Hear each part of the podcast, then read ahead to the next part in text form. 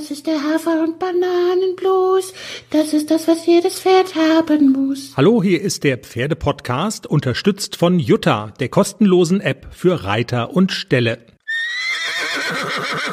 Fangen wir jetzt an. Wir fangen jetzt an. Jenny, ist dir schon mal aufgefallen, dass wir immer mehr von unseren Spleens erzählen hier im Podcast? Also, ich habe keine Spleens.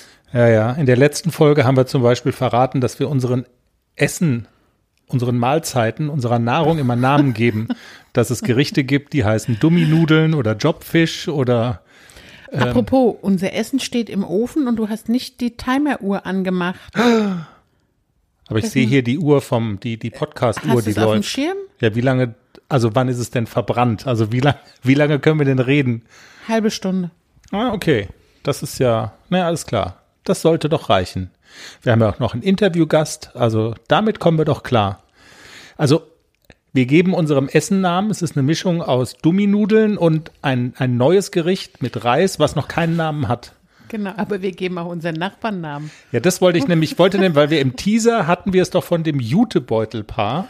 Ja. Und das ist ja, das zieht sich ja durch, dass das Jutebeutelpaar heißt. Also alle kriegen Namen. Wir haben aber auch eine Nachbarin, die heißt die zu heiß geduschte. Ja, genau. Das wollte ich nämlich bei der Gelegenheit erzählen. Die zu heiß geduschte, die so heißt, weil sie mal bei uns vor der Tür stand, als es hier noch ein Neubau war, dass nur heißes Wasser aus ihrer Dusche kommt. Ob das denn bei uns auch so wäre? Bei uns ist alles gut. Ja. Seitdem ist sie… Und eigentlich hat jeder, also ich habe da nämlich auch drüber nachgedacht heute, und eigentlich hat jeder unserer Nachbarn, alle Nachbarn von uns haben Namen. Es gibt die Babys, weil die halt ein Baby haben. Genau. Es gibt… Hartmut und Irmgard, weil die sind genauso… Wie die Nachbarn des Grauens. Die wir mal hatten, das waren die Nachbarn des Grauens. Und die haben wir Hartmut und Irmgard genannt. Die heißen ganz anders. Dann gibt es noch Clarence. Die hört uns sicher keinen Podcast. Nee, das können wir so erzählen. Ja. Begründung? Kann man das sagen? Gott, das ist ja Selbstreden. Das müssen wir nicht begründen. Na. Manni, könntest du mal die Hymne spielen jetzt? Nein, das wissen die Leute nicht mehr. Clarence. Das ist der schielende Löwe. Ja, die Frau schielt und es gab mal… Man muss es ja jetzt nicht so explizit erklären. In der Kreidezeit… Clarence ist der schielende Löwe, also Punkt. Wie hieß die Serie? Daktari. Daktari, genau. Das gibt es seit ewig in 3 Tagen nicht mehr. Aber da war ein Löwe, der hat wirklich geschielt. Manni, jetzt geht's los.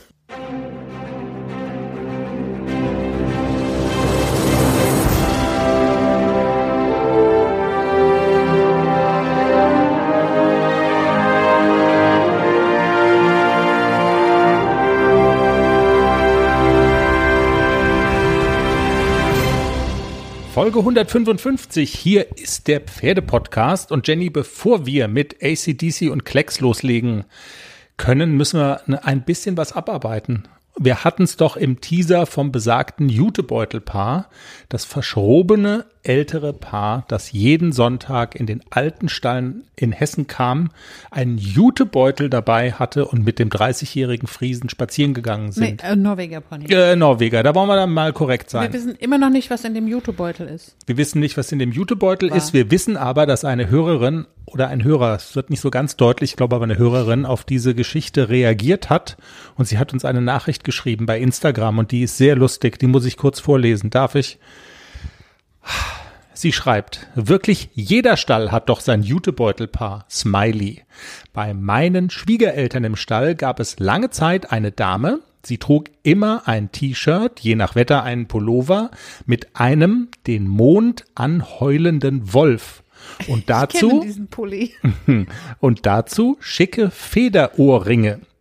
Kam in den Stall, sattelte ihr Pferd, zog sich eine Warnweste an und spazierte mit ihrem Pferd los.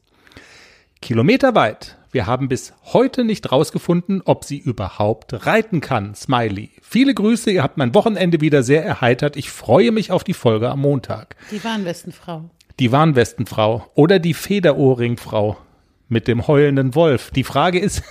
Die heulende Wölfin. Die Frage ist, wer ist jetzt eigentlich kultiger, das Jutebeutelpaar oder die Frau heulende Wölfin? Oder die Frau mit der Warnweste. Die Frau mit der Warnweste. Wahnsinn. Vielen Dank für die Zuschrift. Deine Nachricht hat auch unser Wochenende erheitert. Es gibt noch was, was wir nachliefern müssen. Croissant de Lune. Ich habe den Hubert gefragt. Aber wirklich, wir haben ja noch gesagt, wir hatten letzte Woche eigentlich schon den Ehrgeiz, es in die Folge zu basteln, noch so nachträglich. Und irgendwie, du hast es verschusselt und wir haben dann auch ehrlicherweise gesagt, drauf geschissen, wir machen es nächste Woche einfach. Und dann habe ich dich jetzt aber geprügelt. Was ist mit Croissant de Lune? Und zwar das Fohlen, was im Paulshofstall auf die Welt gekommen ist von Hubert, wo wir den Namen gesucht haben. Es hat den Namen Croissant de Lune bekommen, wegen dem Mondsichelchen, das französische Wort für… Wegen des Mondsichelchens. Genau, auf der Stirn. Das Wort ist ein geiles Wort, auch das verbindet doch eigentlich zwei schöne Dinge in einem Wort. Croissant de Lune, also einmal Croissant? Die Mondsichel so, und ich meine, Croissant steckt ja auch noch drin. Jedenfalls.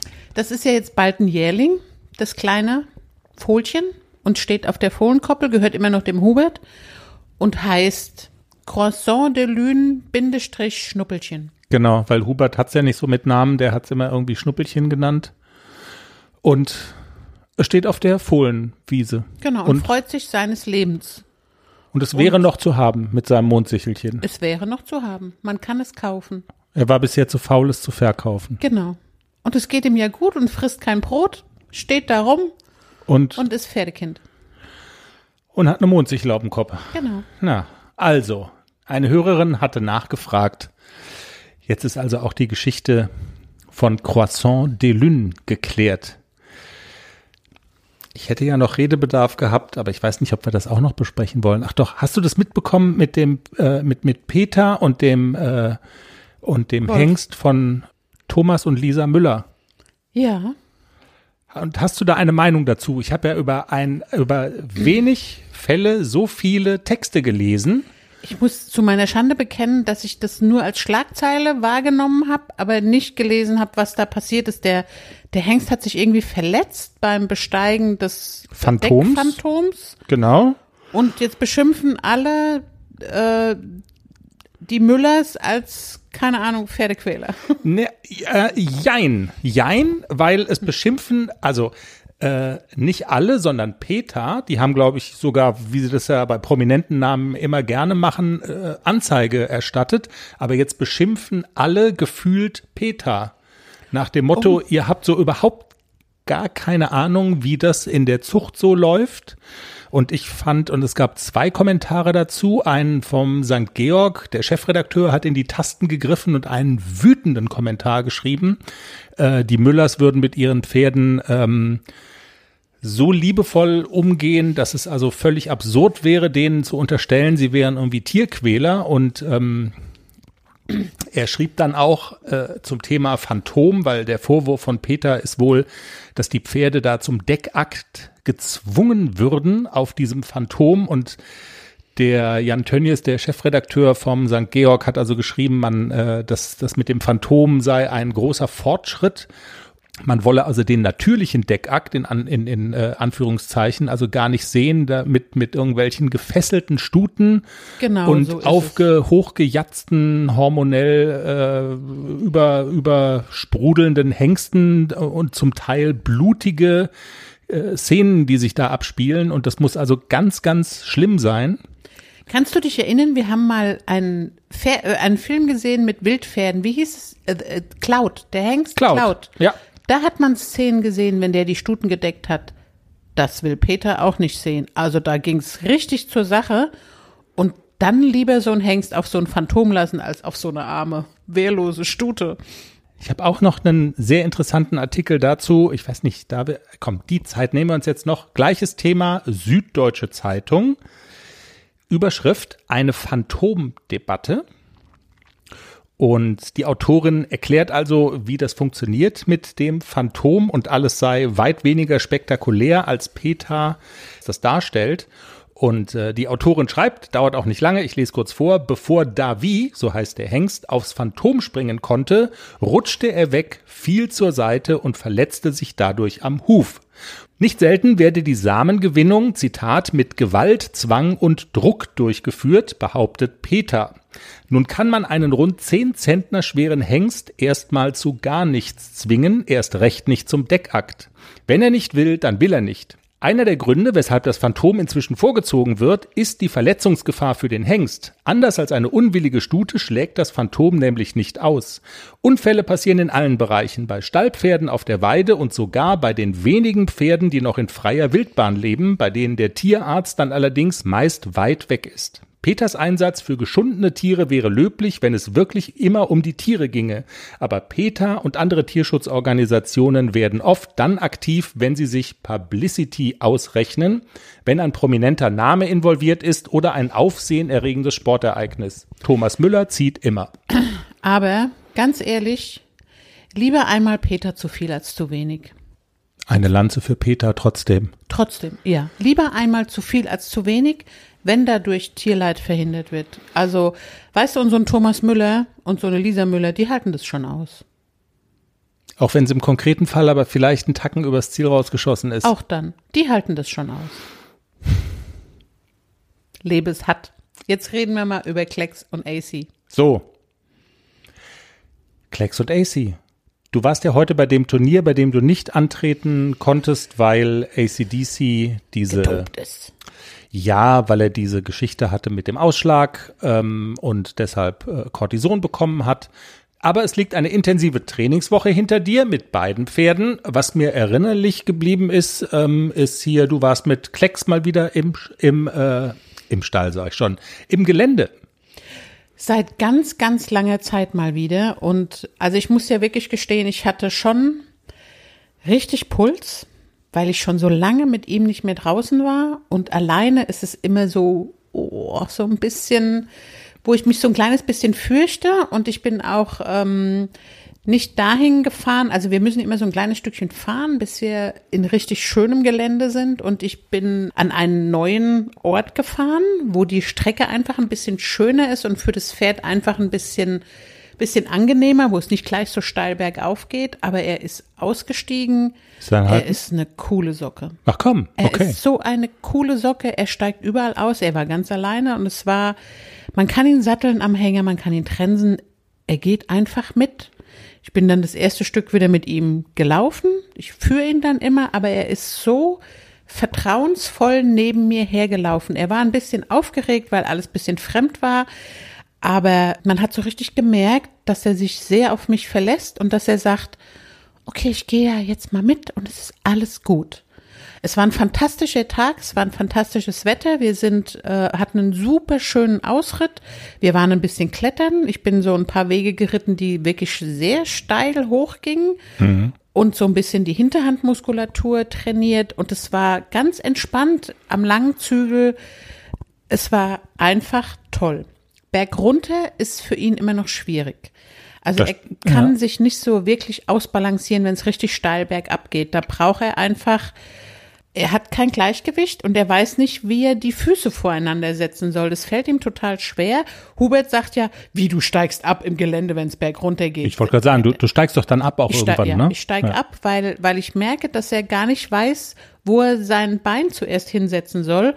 Deswegen mit Reiter fällt es ihm noch viel schwerer und ohne Reiter, wir müssen es trainieren, dieses Bergablaufen, dass er so ein bisschen sicherer wird und dass er ein bisschen ausbalancierter wird.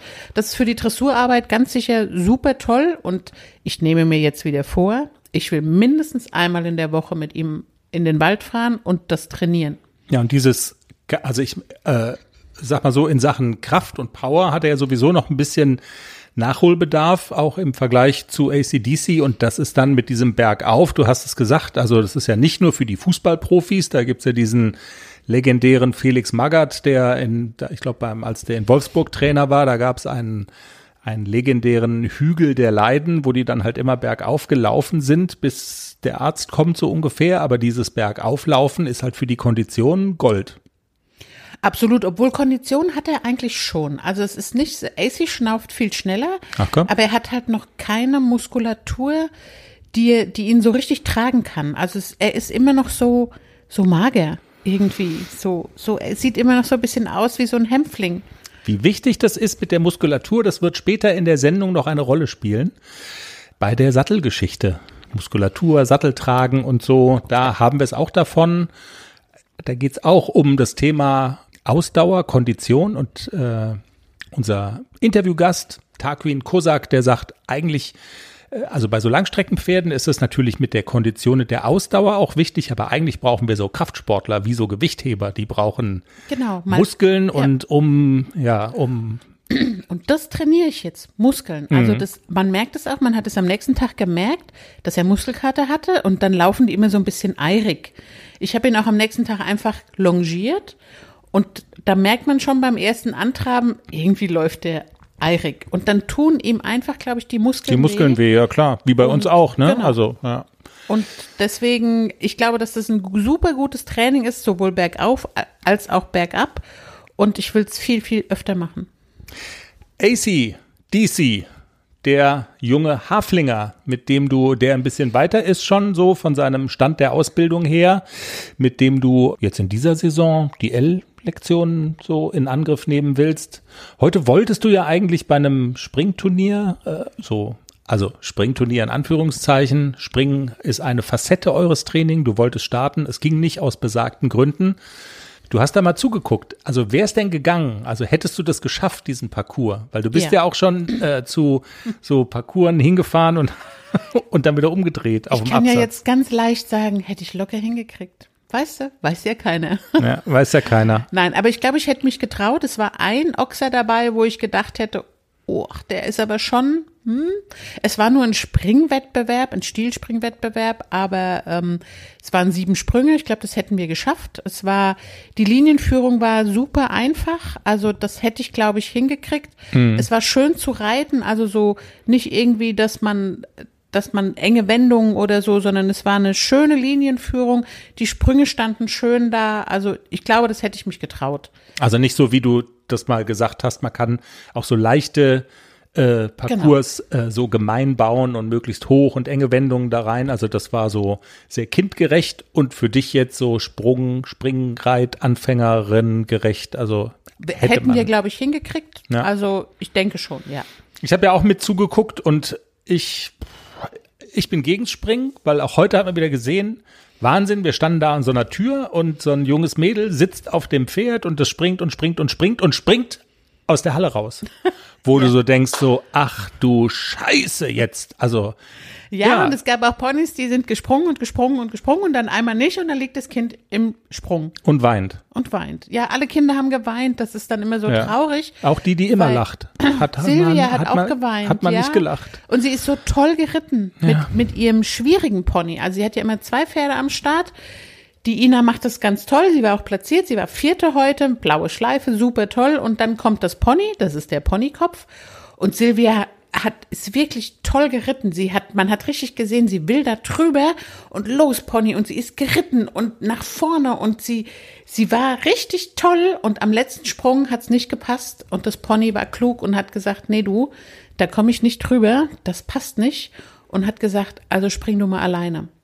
Das hat sie dann auch gemacht. Das hat sie dann auch gemacht. Okay. Natürlich war das für Silvia schlimm am letzten Sprung und sie hat auch geweint, aber ich sag mal, das Pony hat es richtig gemacht. Sie hat sie gerettet, weil es hat nicht gepasst. Sie wären nicht ohne Schaden drüber gekommen und deswegen war das Pony schlau, dass es gesagt hat, also nee, du bist da hier falsch rangeritten und jetzt bleibe ich lieber mal stehen.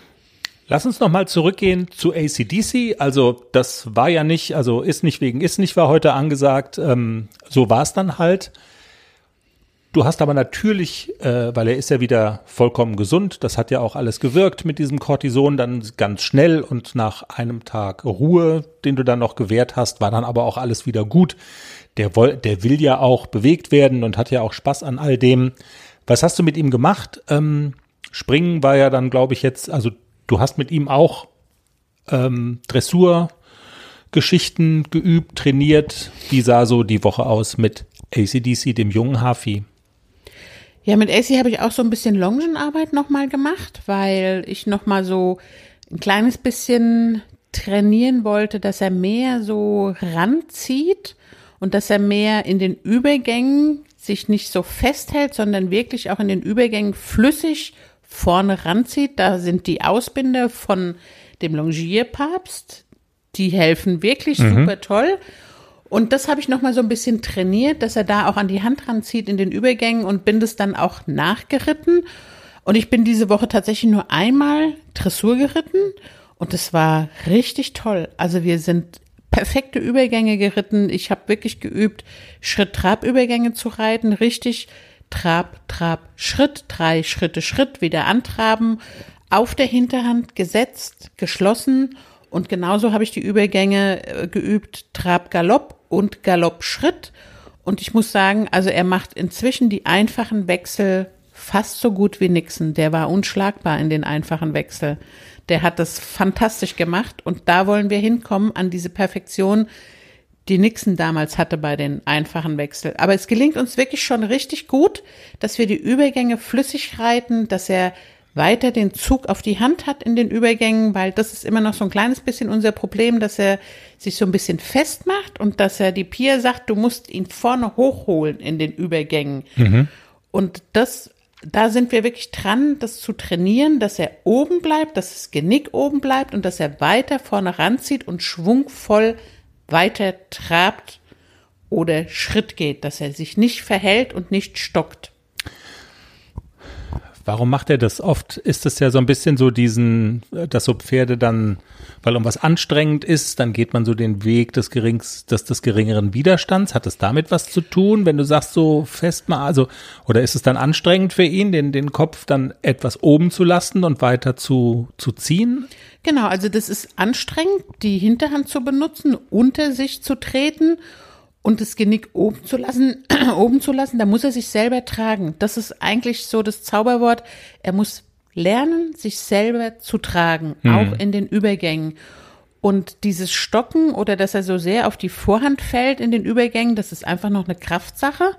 Und er muss wirklich lernen, ich muss das tragen in so einem Übergang. Man muss immer so ein bisschen sich vorstellen, dass das Pferd mehr unter den Schwerpunkt tritt und dass er mehr hinten Last aufnimmt und mehr unter seinen Schwerpunkt tritt. Und dann kommt das Genick automatisch hoch und du hast auch automatisch den Zug auf die Hand. Es ist so ein bisschen, es ist viel Gefühlssache, wie man dann reitet, und es ist nur ein Mini-Parade zu viel oder zu viel Hand, um das schon wieder zu zerstören. Man muss sehr fein mit der Hand reagieren in diesen Übergängen, dass er nicht wieder weg ist. Also ich glaube, ein Reiter kann jetzt nachvollziehen, was ich meine, dass es wirklich nur so ganz mini klein ist. Also die Hand spielt eine große Rolle dabei, Absolut. Dann demnach? Ja.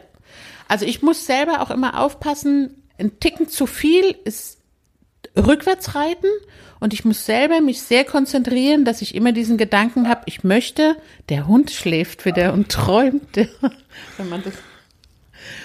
Aber ich muss mich sehr konzentrieren, dass ich immer diesen Gedanken habe, nach vorne reiten. Auch den Übergang zum Beispiel von einem Galopp zum Schritt, den muss ich gefühlt nach vorne reiten, dass meine Hand nicht rückwärts reitet. Der Hund macht Geräusche. Jetzt nicht mehr. Okay. Ich habe ja hier, also so zum Thema Geräusche, die hier im Schlafzimmer entstehen, ich hätte noch was in meinem Handy zu bieten. Bitte nicht, können wir weitermachen? Ja, okay. Ich habe Jenny mal nachts aufgenommen, als sie Geräusche gemacht hat. Okay, ja. Wo waren wir stehen geblieben? Bei der Hand und welche Rolle die spielt? Also Hubert sagt ja auch immer in der Cavaletti oder Springstunde zu mir, nicht rückwärts reiten, Ich bin mir dessen sehr bewusst, mit dieser rückwärts wirkenden Hand, wie schnell das passiert ist. Also ich weiß das sehr wohl, aber manchmal ist es gar nicht so einfach, weil man will die Verbindung behalten und will diesen Zug vorne am Pferdemaul behalten, und dann ist diese Schwelle zu, ich gebe nach, folge dem Pferdemaul oder ich reite rückwärts, das ist wirklich nur mini klein. Löst man durch üben und kein Amboss sein. Quasi feinfühlig sein und zu begreifen, was da passiert. Und merkt man es, wenn man zerstört den Punkt. Ja, ja, das merkt man schon. Also bei AC merkt man sofort, er reagiert auch sofort. Er ist ganz fein in der Hilfe, in der Parade, in der Schenkelhilfe. Er ist total fein, wenn er mal so richtig an ist, reagiert er sofort. Also es ist ein Hafi, manchmal muss man ihn aufwecken und sagen, hallo, ich bin hier oben. Aber wenn er da ist, reagiert er super fein und super sensibel. Sehr schön. Also ihr seid auf einem guten Weg. Das mit der Kortisonsperre ist ja dann jetzt auch, also hat sich dann jetzt auch erledigt, oder? Ist es irgendwie, ja. Jetzt theoretisch könntest du ab jetzt dann auch wieder irgendwo was nennen, wenn denn was ausgeschrieben wird, und genau, dann greift ihr an. Also die Saison geht jetzt tatsächlich dann auch so langsam, das war ja heute das erste Turnier, du konntest nicht teilnehmen, aber jetzt so langsam geht's dann jetzt auch los? Ja, so im April, März, April geht die Saison so langsam los. Jetzt diesen Monat ist noch zu kalt. Okay. Prima. Dann wäre mein Vorschlag, wir lassen unseren Interviewgast der heutigen Folge zu Wort kommen.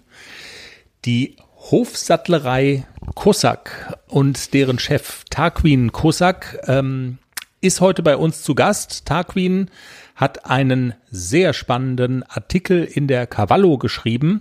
Auf die Art und Weise bin ich auch auf das Thema aufmerksam geworden. Er ist Sattler, er ist aber auch Sachverständiger und Gutachter für das Thema Sättel.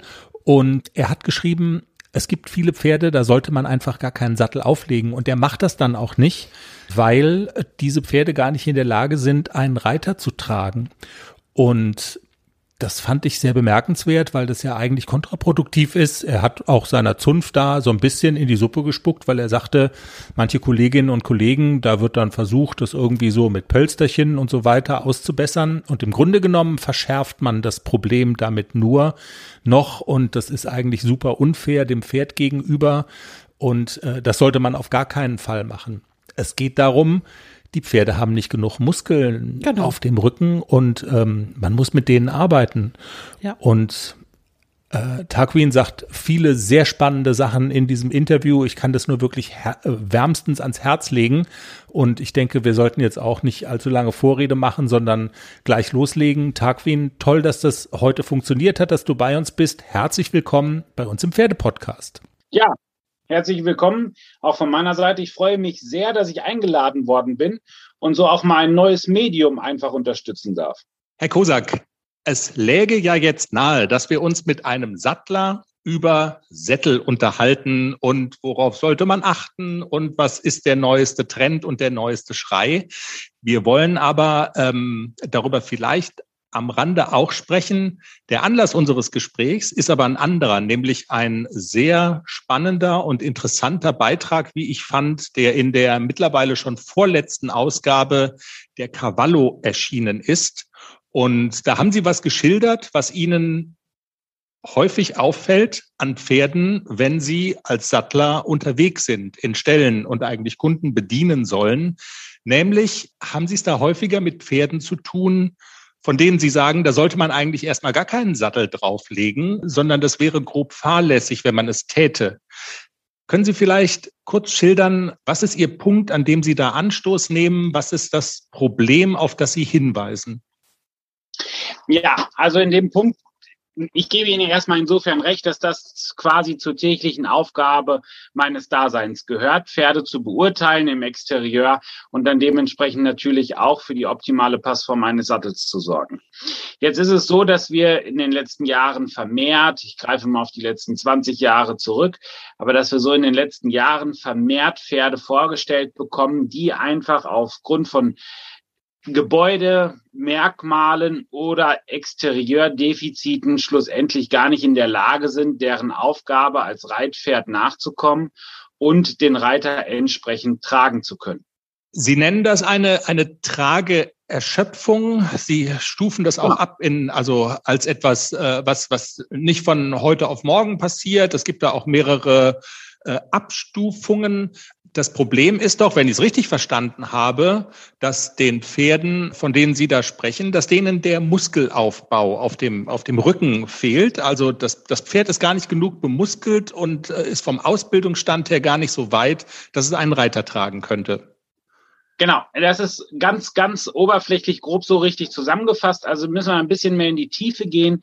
Schlussendlich, es ist so, dass Pferde an sich selber aus Grund der hippologischen Evolution nicht als Tragtiere evolutionär gedacht sind, sondern die sind ja aufgrund ihres Körperbaus eher dafür gedacht, dass sie langfristige Zeitfenster grasend sich im Schritt auf großen Steppen voranbewegen können. Also wir haben ja eine Massenverteilung der Pferde, alleine deswegen zu gut 2/3 eher vorhandlastig und nur 1/3 auf der Hinterhand. Das ist sicherlich zu argumentieren mit der großen Masse des Halses und des Kopfes. Und das ist dieser Evolution bedingt, dass Pferde halt viel grasend sich langsam voranbewegen. Jetzt haben Pferde eine sehr positiv zu wertende Brückenkonstruktion im Rücken, dass wenn wir diese richtig benutzen oder diese richtig aktivieren, entsprechend auch Gewicht im Rücken getragen werden kann. Das sieht zum Beispiel bei Kühen oder bei Elchen oder bei anderen Paarhufern auch komplett anders aus. Die haben nicht einen solchen Brückenkonstruktionsaufbau im Rücken. Da ist das Pferd privilegiert. Jetzt greifen wir Menschen auf ungefähr, fast 3000 Jahre Evolutionsgeschichte der Reiterei zurück, weil wir uns ungefähr vor 2500 Jahren Gedanken gemacht haben dazu, wie wir ein Pferd als Reitpferd domestizieren können und die großen Vorteile gerade für kriegerische Auseinandersetzungen nutzen können bis in die moderne Neuzeit schlussendlich. Also erst mit Ende des Zweiten Weltkrieges war das Pferd im Militär nicht mehr vonnöten, weil wir interkontinental in Europa nicht mehr große Kavallerieverbände benötigen zur Kriegsführung. Und bis dahin waren alle Gedanken immer in der Ausbildung von dem Pferd und dem Reiter und auch der Ausrüstung schlussendlich darauf ausgemünzt, dass man einen militärischen Erfolg daraus erzielen konnte. Ja. Gut.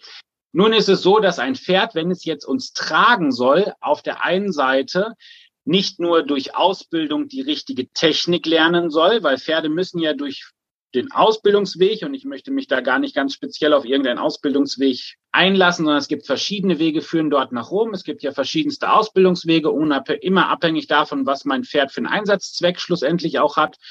Ein Westernpferd wird anders ausgebildet als ein Grand Prix-Springpferd beispielsweise. Ja, genau. So, und alle Ausbildungswege führen aber dazu, dass das Pferd seine Last, gut 1/3 der Last von der Vorhand auf die Hinterhand umsetzen soll und durch ein Abkippen des Beckens und der bekannten Hankenbiegung und sowas alles die Last auf der Hinterhand aufnehmen soll, um uns Reiter tragen zu können. Das ist die Technik, die dahinter steht, also der Ausbildungsweg, die das dem Pferd die Technik beibringt und vermittelt. Worauf ich mich beziehe, ist schlussendlich auch, diese Technik funktioniert nur, wenn auch Kraft vorhanden ist. Natürlich, je besser die Technik, umso weniger Kraft brauche ich. Auch das ist ein rein physikalisches Grundgesetz. Aber ohne entsprechende Muskelkraft, die also überhaupt das Reitergewicht stützen kann und halten kann, wird das Pferd nicht langfristig so geritten werden können, ohne dass das Risiko besteht, dass langfristige gesundheitliche Schäden entstehen können. Und da sind wir bei dem Punkt, das war die Einleitung, und da sind wir schlussendlich bei dem Punkt dessen, was ich dort in der Stellungnahme in der Cavallo niedergeschrieben habe.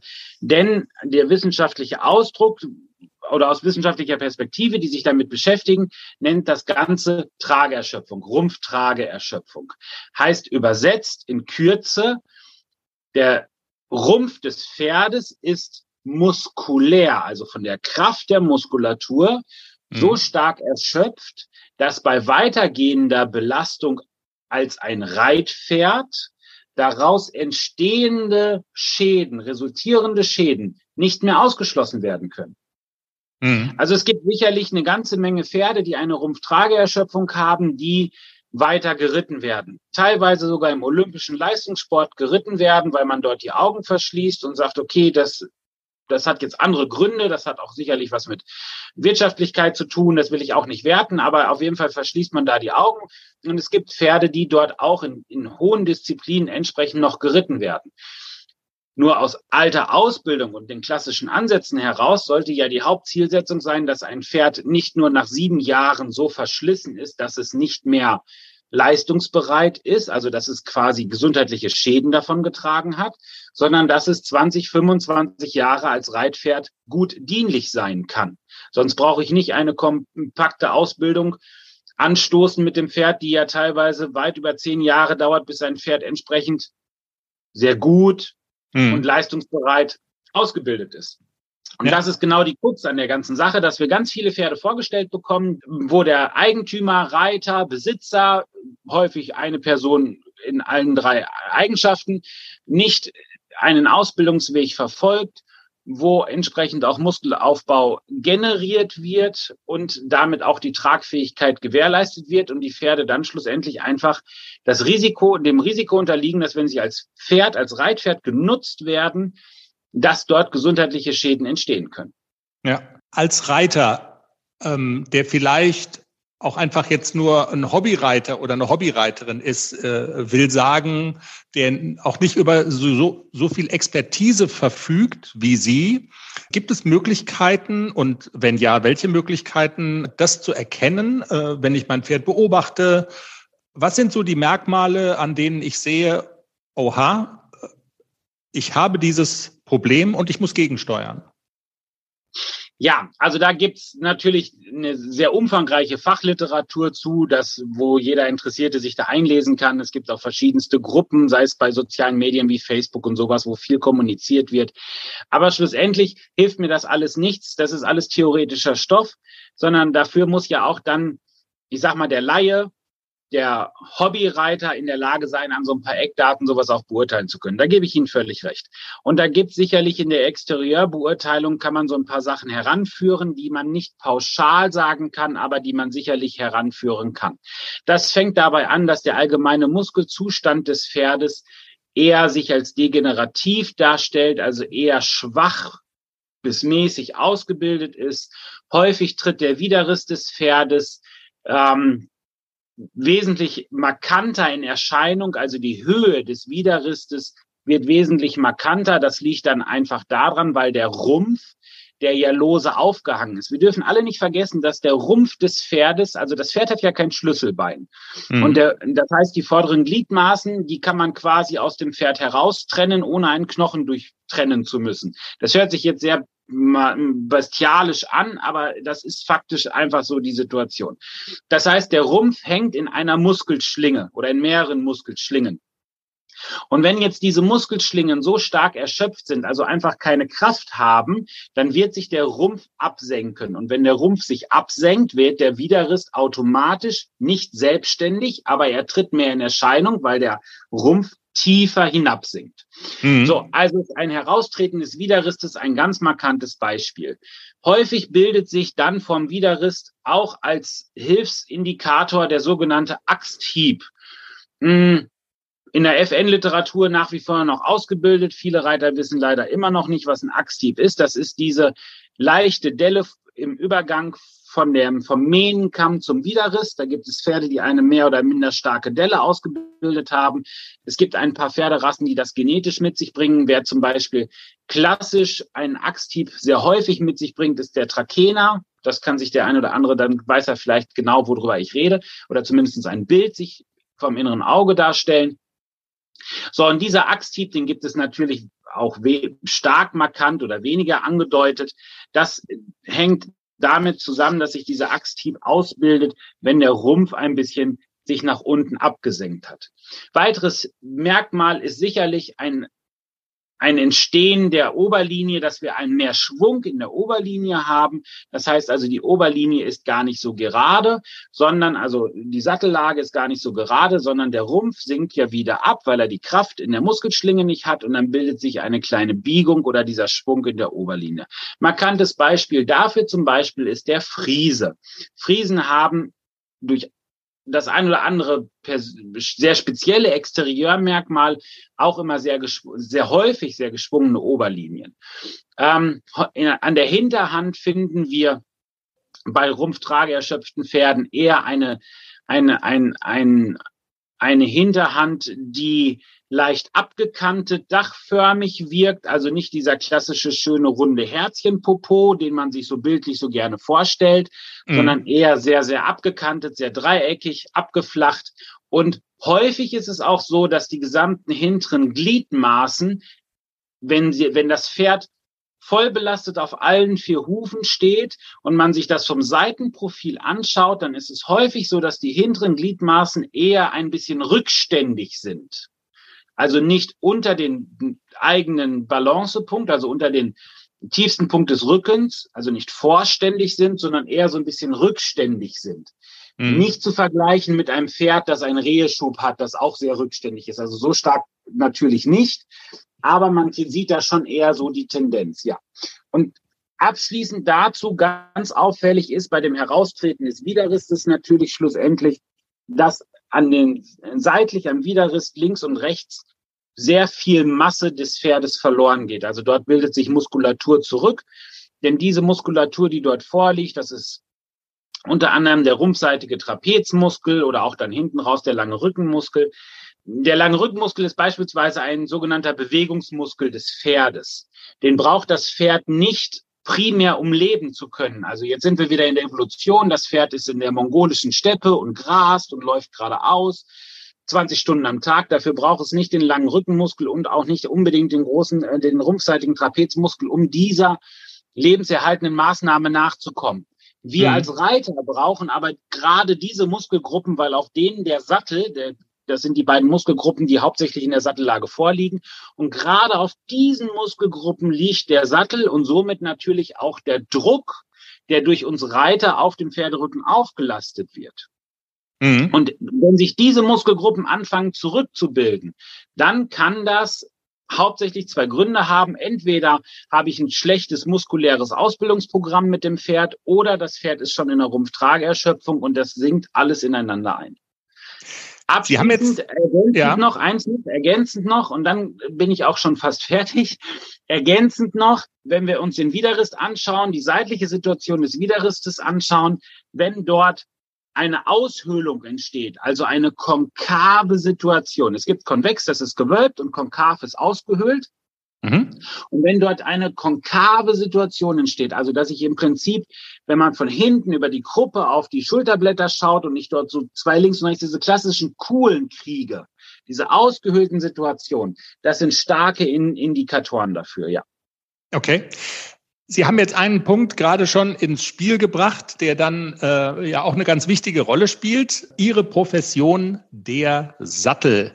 Sie haben in der Cavallo geschrieben, dass also häufig so verfahren wird, dass man versucht, mit irgendwelchen Pölsterchen und so weiter solche Probleme auszugleichen. Was richtet man damit an? Ja, damit summiert man den Schaden im Prinzip. Und zwar, wir gehen wieder in die Formenlehre, konkav und konvex, was ich gerade schon erzählte. Wenn ich also eine solche ausgehöhlte, eine solche konkave Situation habe und man dort beispielsweise mit Polstern oder auch ohne Polsterungen mit dem Sattel direkt in diese Aushöhlung hineinarbeitet, das kann man technisch, handwerklich natürlich tun. Das ist handwerklich gar kein Problem. Aber das Problem ist, dass je intensiver diese Aushöhlung vorliegt, umso mehr bekomme ich nur einen punktuellen Druck, weil ich keine Fläche mehr habe. Ja, also die ursprüngliche Fläche sinkt zurück in eine Aushöhlung. Und wenn ich deckungsgleich diese Aushöhlung auffülle oder deckungsgleich in diese Aushöhlung hineinarbeite, dann werde ich das Problem summieren, weil der Druck von der Fläche immer mehr in einen kleinen Anteil rutscht. Ja. Ich glaube, das kann man verstehen.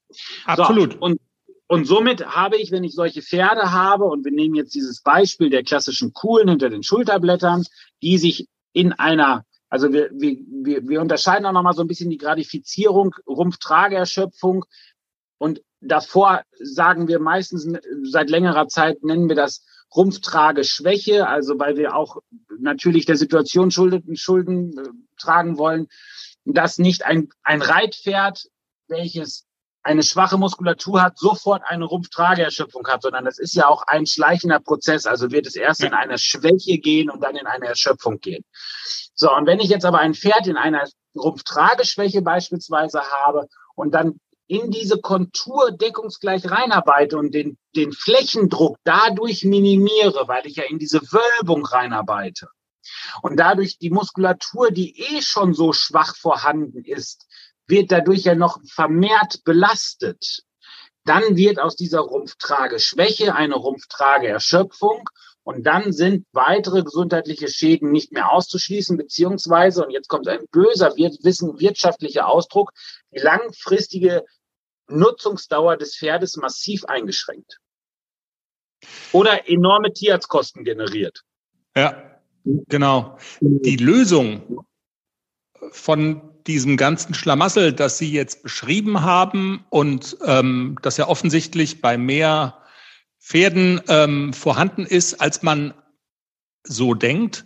Worin besteht die Lösung? Also man muss im Grunde genommen doch erstmal mit dem Pferd arbeiten, um in eine Situation zu kommen, wo man wieder sagen kann, okay, ich lege da einen Sattel drauf. Also ich muss das Pferd aufmuskeln, oder? Das ist doch genau. Und zwar auch also, gezielt die Muskelpartien fördern, von denen Sie gesprochen haben.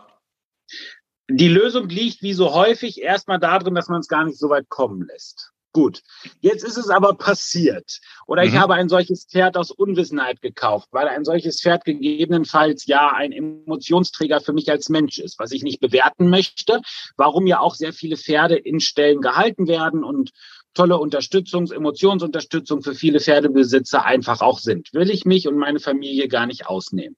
So, aber wenn jetzt dieser Faktor passiert ist, dass ich ein Pferd habe, das aus diesem Betrachtungswinkel nicht mehr tragfähig ist oder zumindest nicht mehr so tragfähig ist, dass ich es garantieren kann, dass es gesund bleiben kann. Ja, oder dass das so. Was kann man dann tun? Also, wenn wir ganz hart nach Fachliteratur und allen Empfehlungen gehen, dann darf das Pferd erstmal nicht weiter unter Reitergewicht belastet werden und muss mit einem gezielten Aufbauprogramm. Da streiten sich natürlich sehr die Geister drüber. Das ist auch nicht ganz meine Fachexpertise. Das hat auch wieder was mit Ausbildungsweg, mit Pferderasse zu tun. Und FN-orientierte Ausbilder werden sicherlich das anders sehen als ein texanischer Cowboy.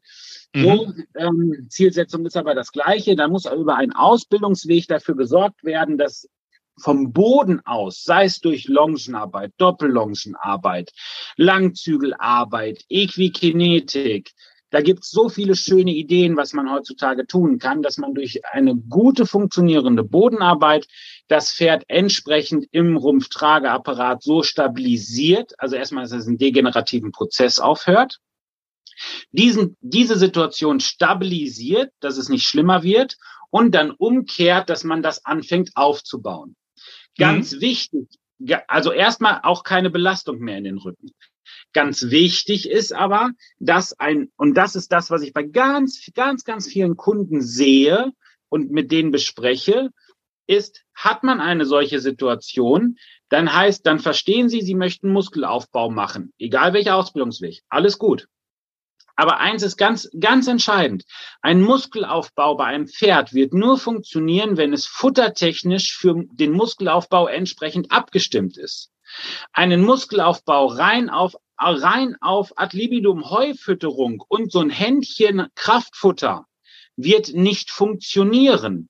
Denn Muskulatur ist vereinfacht dargestellt und jeder Physiotherapeut wird mich jetzt auseinanderreißen, aber erstmal vereinfacht dargestellt für den Laien ist Muskulatur nichts anderes als Energiespeicher. Das heißt, es muss vorne auch Energie rein, die durch gezielten Ausbildungs- und Trainingsweg so abgespeichert wird, so umgewandelt wird, dass sie sich abspeichern lässt. Wenn ich nur diesen Aufbauweg gehe, ohne Energie reinzufüttern, dann wird das nichts. Dann habe ich ein Pferd, das eine Kondition bekommt. Also das wird ein Langstreckenläufer. Aber schauen Sie sich mal Marathonläufer an, die haben kein Gramm Fett am Körper. Wir brauchen aber für ein Reitpferd keinen Marathonläufer, also außer die Distanzleute natürlich, muss immer vorsichtig sein, dass man die nicht vergisst. Aber primär brauchen wir als Reitpferd einen Gewichtsheber, also einen Kraftsportler und keinen Marathonläufer. Und dann schauen Sie sich mal an, was unsere Kraftsportler teilweise an Ernährung zu sich nehmen im Humanbereich. Jetzt nicht, dass wir Pferde Kohlenhydrate und Eiweiße füttern sollen, aber wenn Sie da nichts reinfüttern, dann kann das nicht umgewandelt werden, dann kann das gar nicht besser werden. Und da wird es sehr schwierig, weil wir dann sehr häufig im Hobbybereich die Situation vorfinden, dass die Leute Pferde haben, Pferderassen haben oder Zuchtwege haben, wo die Pferde, und dann höre ich so häufig, ja, aber wenn ich dem mehr Futter gebe, dann tanzt er mir auf der Nase rum, dann sticht ihn der Hafer oder was ich immer alles höre. Ja, dann muss ich ehrlich sagen, bist du inhaltlich mit deinem gesamten Pferd überfordert. Also du musst das schon managen und handeln können, wenn du den fütterst. Du kannst natürlich den nicht füttern und 5 Tage stehen lassen in der Box. Das ist ja wie ein Kind, gebe ich eine 300 Gramm Tafel Schokolade, danach rastet der aus, wenn der keine Bewegung hat. Mhm. Ja. So, und das muss halt abgestimmt sein. Und wenn das abgestimmt ist und man sich darüber bewusst ist, dann kann man das Pferd aus diesem Rumpftrageerschöpfung wieder herausbringen. Da gibt's ganz tolle Beispiele, wie das funktioniert hat, bis wir das Mindestmaß haben, das wir an ein Reitpferd stellen. Und dann müssen wir mit dem Sattel weiterarbeiten, weil dann kann ein Pferd nur Kraftsportler werden und tragfähig werden, wenn es auch Gewicht trägt.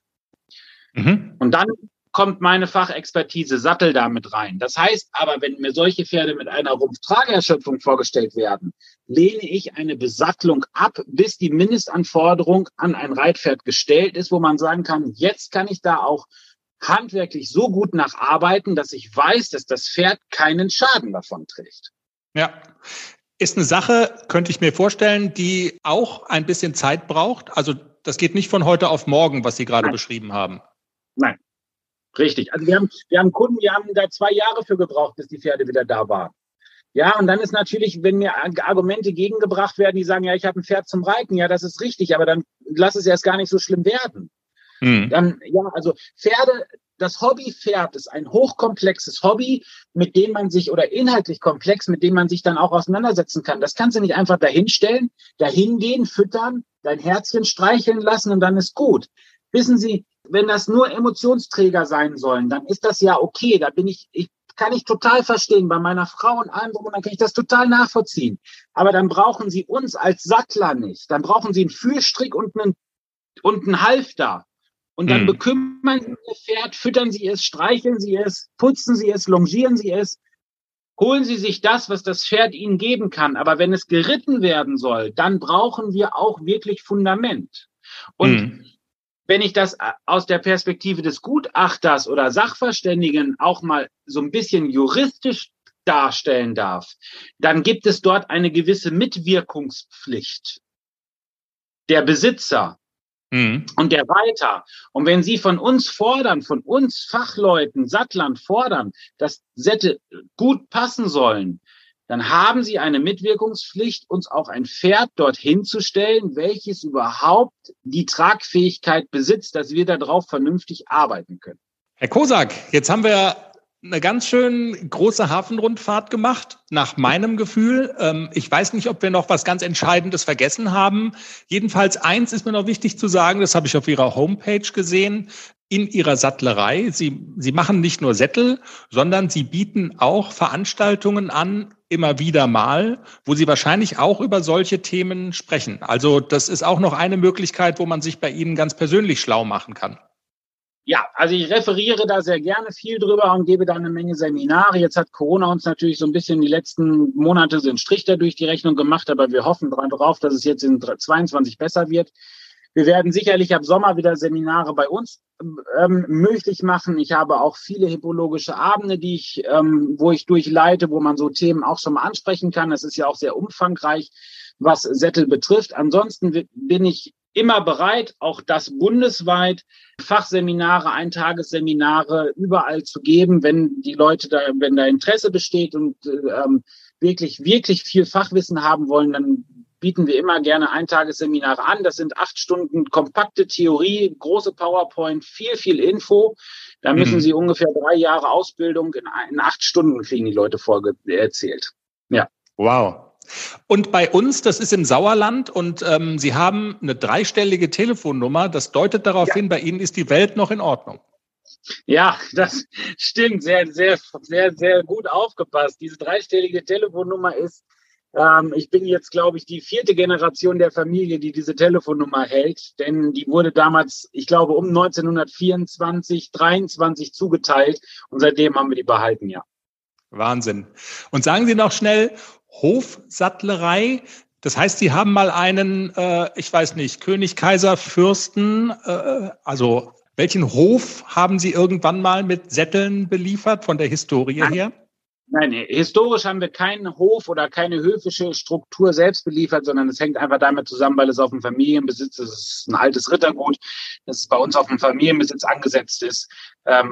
Und wir hier leben und arbeiten sehr eng miteinander und die Werkstatt hier haben. Und das ist der Hintergrund. Es gibt keinen historischen Kontext, dass wir einen Hof beliefert haben. Nein, das nicht. Verstehe. Herr Kosak, was haben wir denn noch vergessen? Zu dem Thema könnten wir sicherlich noch ein paar Stunden was zusammen besprechen. Ich bin immer offen für weitere Themen. Ich bin offen für, wir können auch mehrere Teile daraus machen. Das macht mir alles gar nichts.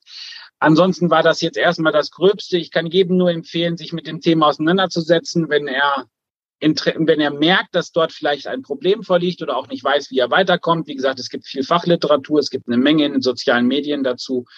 Und ansonsten, wenn sich ein Reitverein findet oder andere Privatleute, die sagen, sie möchten ein Fachseminar dazu haben, dann bin ich da natürlich bereit zu, auch einen ganzen Tag zu investieren, ja. Also dann würden wir den direkten Draht zu Ihnen natürlich auch bei uns auf der Homepage in den sogenannten Shownotes mal verlinken, sodass dass Sie da gefunden werden können. Es war total spannend. Es hat wirklich viel Spaß gemacht, mit Ihnen zu sprechen. Vielen Dank und herzliche Grüße ins Sauerland. Das war großartig. Vielen Dank. Vielen Dank. Tarquin Kosak bei uns im Pferdepodcast. Wir haben es erwähnt am Ende des Interviews. Alle Links zu seiner Seite bei uns auf der Homepage kann man nochmal nachlesen. Wir bedanken uns übrigens auch bei Tierfotografie Janke. Die haben uns nämlich das Folgenfoto von heute zur Verfügung gestellt, auf dem Tarquin auch zu sehen ist. Also wer im Sauerland unterwegs ist und ja, Tierfotos von seinen Pferden, aber auch von anderen Tieren gerne haben möchte, die Jankes sind darauf spezialisiert. Auch diesen Link findet ihr bei uns auf der Homepage. Vielen Dank für das Foto, das wir verwenden durften. Das größte Kompliment, was ich immer kriegen kann, ist welches? Deine Pferde haben eine tolle Oberlinie. Darüber hat Tarquin ja auch gesprochen im Interview. Der AC hat eine tolle Oberlinie. Bei dem Klecks arbeite ich noch dran. Und wir begleiten das im Pferdepodcast. Würdest du sagen, deine Pferde sind relaxed genug, so insgesamt? Oder könnten die ein bisschen relaxter sein? Nee, ist alles gut. Ist alles gut, okay. Obwohl der Klecks ein bisschen relaxter ist als der AC. Als wie der AC. Ich bin ja hier in Baden, bin ich ja der Rechtschreib-Nazi. Nazi, genau. Das darf man nicht sagen, das Wort, oder? Darf man das sagen? Nazi. Das ja, doch schon, klar. Rechtschreib-Nazi. Es gibt so ein T-Shirt, da steht drauf, im Geiste korrigiere ich immer deine Grammatik. Ich mache das nicht nur im Geiste, ich sag's dann auch. Wir schwimmen schon wieder ganz weit raus. Ja, stimmt. Nächste Woche geht's ums Relaxen mit Musik. Das schon mal vorweg. Okay. Ja, es wird ganz toll. Es wird großartig. Was du alles weißt und ich nicht weiß. Ja. Du bist auch hier der leitende Redakteur des Podcasts. Genau, so sieht's aus. Die Leute fragen mich immer nach irgendwelchen Sachen und dann sage ich immer, ich halte mir nur eine halbe Stunde den Pömpel vor den Mund und rede da rein. Genau, und dann legst du das. Ja. Macht alles mein Mann. Und in dem Moment, wo du das Mikrofon weglegst, hast du auch schon wieder alles vergessen. Auch, weißt du? Du bist der Herr Pferdepodcast. In diesem Sinne, Dankeschön fürs Zuhören. Es hat uns wieder sehr viel Spaß gemacht. Ich hoffe, euch auch. Folgt uns. Gebt uns Sternchen. Lasst einen Kommentar da. Schreibt uns. Wir freuen uns über jede Nachricht. Und habt eine pferdige Woche. Jetzt essen wir das Essen ohne Namen. Genau. Und Dummi-Nudeln sind noch dabei. Dummi-Nudeln haben wir auch noch, das ist noch ein Rest, genau. Und wir brauchen noch einen Namen für, was ist das eigentlich? Reis mit Gemüse und scharfer… Genau, es ist ganz viel Gemüse drin, so einmal quer durchs Gemüsebeet und Madraspaste. Und scharfe Soße? Madraspaste. Okay, aber so wie thailändisches Curry. Ja. Wir haben noch keinen Namen. Wir denken noch drüber nach. Ja. Tschüss. Tschüss.